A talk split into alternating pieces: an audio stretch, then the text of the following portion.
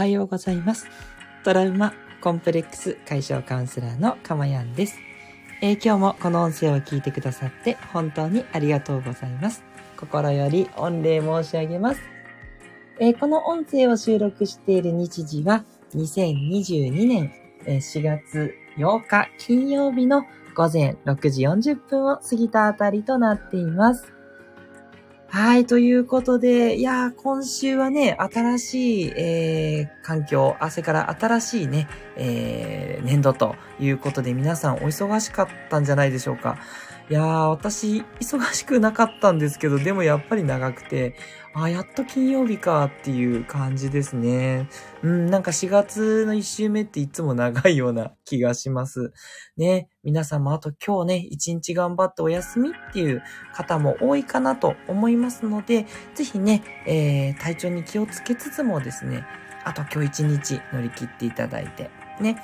で、えっと、お忙しいっていう方はですね、本当に、あの、お休みじゃないっていう方は、ぜひね、あの、ところどころブレイクを入れながら、ね、もう東京は桜がだいぶ散ってしまってね、寂しい感じなんですけど、そんな寂しさもね、感じつつ、暖かくはなってきましたので、ちょっとね、日向ぼっこしながら、えー、ブレイクなんてのもね、すごい、えー、気が落ち着いていいんじゃないかなというふうに思っております。え、この放送はですね、えー、今の私の癒しの声を聞いていただいている今の幸せと、毎回一つのテーマに沿ってお話しすることがほとんどなんですが、そのテーマのね、内容をあなたが自然と身について、なんといつの間にか未来の幸せも手に入れられてしまう。そんなね、えー、魔法のようなプログラムを目指して放送しておりますので、どうぞ短い時間最後までゆっくりとお聞きいただければと思います。えさて、今日の内容なんですけれども、みんなのためにの意識は静かにパワフルということで、なんかすごく長いタイトルになっちゃったんですけど、そんな内容でお届けしたいと思います。はい。みんなのね、ためにってね、どうでしょう？皆さん思ったりしていますでしょうか？なかなかね、えー、難しいっていう方もいらっしゃるかもしれませんし、いつもいつもっていうね、風にはなかなか思えない。それから、綺麗事なんじゃないかってね、思ったりする方もいると思うんですけども、うん、みんなのためにっていう意識、逆にしんどそうに思うかもしれないんですけど、逆にパワフルなんですよ。そう。最近ね、すごくそれを実感していて、もうこれをね、シェアしたいなと思って、今日はこのタイトルにしてるんですね。で、みんなのためにっていうのが、まあ、以前にお話ししたあの、共同体感覚。アドラーが言う共同体感覚とか、あと普遍意識っていうふうに言ってらっしゃる方もいたり、まあ、みんな一つみたいな。It's a small world みたいな。世界は一つみたいな。そういう意識もちょっと壮大ですけど、それもあるし、まあ、近いとこだと、あの、相手のためにとか、家族のために、友達のためにとか、まあ、そういうのも全部みんなのためですね。会社のためとか、まあ日本のため。ちょっとちょっと大きいかもしれないですけど、全部それがみんなのためになんですけど、これの反対はもう言うまでもなく、やっぱエゴなんですね。はい。自我意識。自分に対する意識。これがエゴなんですけど、このエゴのために頑張るっていうのは、一見うまくいきそうに思うんですが、これね、エネルギーがね、やっぱ切れやすいんですね。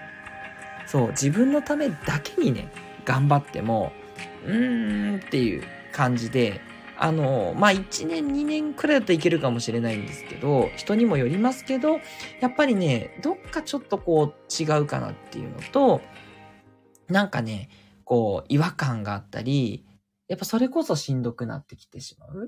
うん。やっぱそういう感じがあって、私やっぱ本来ではないんじゃないかなって本当に思うんですよね。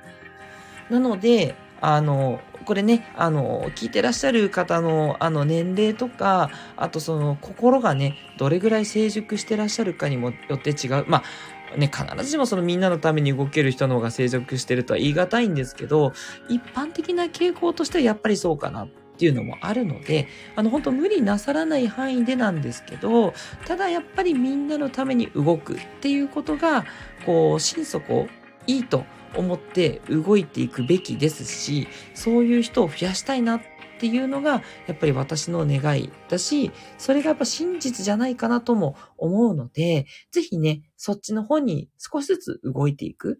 ちょっとでもその一日の中で、こう、みんなのためにと意識で動く時間を増やすっっていうことをね、していくためにどうしたらいいかっていうことをね、お話ししていきたいなって思います。はい。ここで、いつものスコアさん、ご連絡いただきました。あの、メッセージいただきました。ありがとうございます。え、メッセージ、おはようございます。今日もありがとうございます。ということでいただきました。こちらこそです。本当にコンスタントに聞いていただいてありがたい限りです。ぜひね、無理ない範囲でゆったりとね、聞いていただけたらとても嬉しいです。ありがとうございます。で、えっと、みんなのために動く方法。じゃあ、そうは言っても、やっぱなかなかエゴが強いので、ね、やっぱりこう、自分のために動きたくなるじゃないですか。で、それをどうやってみんなのためにっていう、一見綺麗事に見えるけど正しいこと、そっちで動いていくのかっていうことなんですけど、まず一つは、あの、このタイトルにもある通り、静かにパワフルなんですよ。静かにっていうのは、なんかね、穏やかな幸せな気持ちになります。あの、人にこう親切にした時に、なんか自分いいことしたなって、ほんわかすることってないでしょうか？あの感覚ですね。あれがずっと続くんですよ。そう。いやいや仕事をするんじゃなくて、こう、このみんなのためにっていう、あの、あんまりこう、誰かのためとか、こう強く思わずに、こうなんとなくでいいので、やると、そう、あの、すごくね、心地よい感じになってくる瞬間があるんですね。これが感じられると締めたもので、それをまたやりたいっていう風にね、すごく思えるんですね。なので、この静かにっていうのは、穏やかな幸せ。確かに派手な幸せではないです。ああ、楽しいとか、ああ、気持ちいいっていうところにはなかなかいかないんですけど、あ、よかったなっていうような、じんわりする喜びがあるんですね。はい。まあ、私の場合はこの放送がじんわりもいつもしてます。もう皆さんのために当然思ってるし、そこにはエゴはほとんどないですね。エゴあるかな？まあ、あるとすればこれが自分のやりたいことっていうのはあるんですけど、でも、ね、本当に自分のことだけ考えてたら、やっぱりこういう放送はしないと思うので、うん。まあでも、皆さんの反応が嬉しいっていうのは、ちょっともしかしたらエゴかもしれないですよね。だから、あの、反応があるからということではなく、あの、あ、もちろん反応がある方が嬉しいんだけども、それはおまけみたいな感じで、あくまでもこう、このね、私のあの内容が少しでもね、あの、あなたに影響して、あなたがその、みんなのために動くようになったらいいなっていう、もうその純然たる思いで、この放送はやっていますので、うん。やそういう感じでね、やるとすごくね、静かだし、あとね、パワフルです。結構ね、長続きするんですよ。それが。意外ですよね。なんかみんなのために動くのしんどいって思うと思うんですけど、それはね、しんどいっていう勘違いなんですよ。そう。そう思わずにね、まあ思わずにって難しいと思うんだけど、ぜひともね、あの、それは間違いだと。それを思ってるのは錯覚だと思ってね、やっていただきたい。そうすると、パワフルに意外と動けますんで、ちょっとの鉄でいいので、ぜひ実践してみてほしいんですよね。はい。で、あと4つあるんですけど、今のが1つ目で、で、2つ目はいつも言ってる瞑想ですね。瞑想すると、やっぱり、あの、自分の真の姿に近づけるんです。あの、余計な雑音が減るので、瞑想がおすすめ。これはもういつも言ってるので飛ばしていきます。で、三つ目は言霊。これも言ってますよね。いつも感謝するとか、ね、あと、みんなで一つっていう言葉をつぶやくとか、言葉は何でもいいんですけど、みんなのためにってなる方向、感謝だったり、幸せだなとか、あとあの、気を楽にする言葉もすごくいいですよ。楽に行こうとか、こう、ね、あのね、軽く行こうっていう執着を外すような言葉、そういうのもいいですね。はい。これもいつも言ってるので飛ばしていきます。そして、えー、4つ目。あ、これさっきそか言っちゃったんですね。ごめんなさい。4つ目は、例えば何か食べたいとか、休みたいとか、あと面倒っていう、ちょっとこう、一見マイナスな言葉ってあるじゃないですか。これはね、全部エゴだと思うことなんですよ。はい。あの、栄養を取るっていう意味での食べるはいいんですけど、私、その疲れてくるとこう、ちょっとね、休みたいなとか、食べたいなとか、面倒って思うことあるんですよね。うん、家事とかが面倒ってね、これいつも言ってますね。そう。こういうのは全部エゴなんですね。そう。もうこれをね、エゴだって信じきってください。もうエゴです。間違いない。そうは思えないかもしれないですけども、そう信じてください。もうそうなんです。はい。全部エゴで真実ではないと、心から理解するっていうことが大事な方法です。はい。だからその心の雑音っていうのは書き消しちゃってください。めんどくさいなっていうのが出てきたら、あ、いや、めんどくさくないです。違う違うって言って、もう一回、え作業する。ちょっと違う作業をした方がいいかもしれないですね。あの、脳が飽きてきてるっていうのは間違いないかもしれないんで、いつも言ってる通り。その脳の飽きについては違うことをやるとできますんで、うん、切り替えてみてください。で、休みたいも全然休んでいいんですけど、あの、休みすぎる必要はないという、ちょっとごめんなさい、スパルタみたいな言い方してるんですけど、あの、休みすぎちゃったなっていう後悔をしないためっていう意味ですからね。はい。本当に体調が悪かったら全然休んでいただきたいんですけど、そうじゃない休みたいって結構ないですか私はめちゃくちゃあるんですよね。これはエゴだと思って、あの、時間計って休むようにした方がね、結果的には、あの、後で良かったなって、頑張って良かったなってなるんですよね。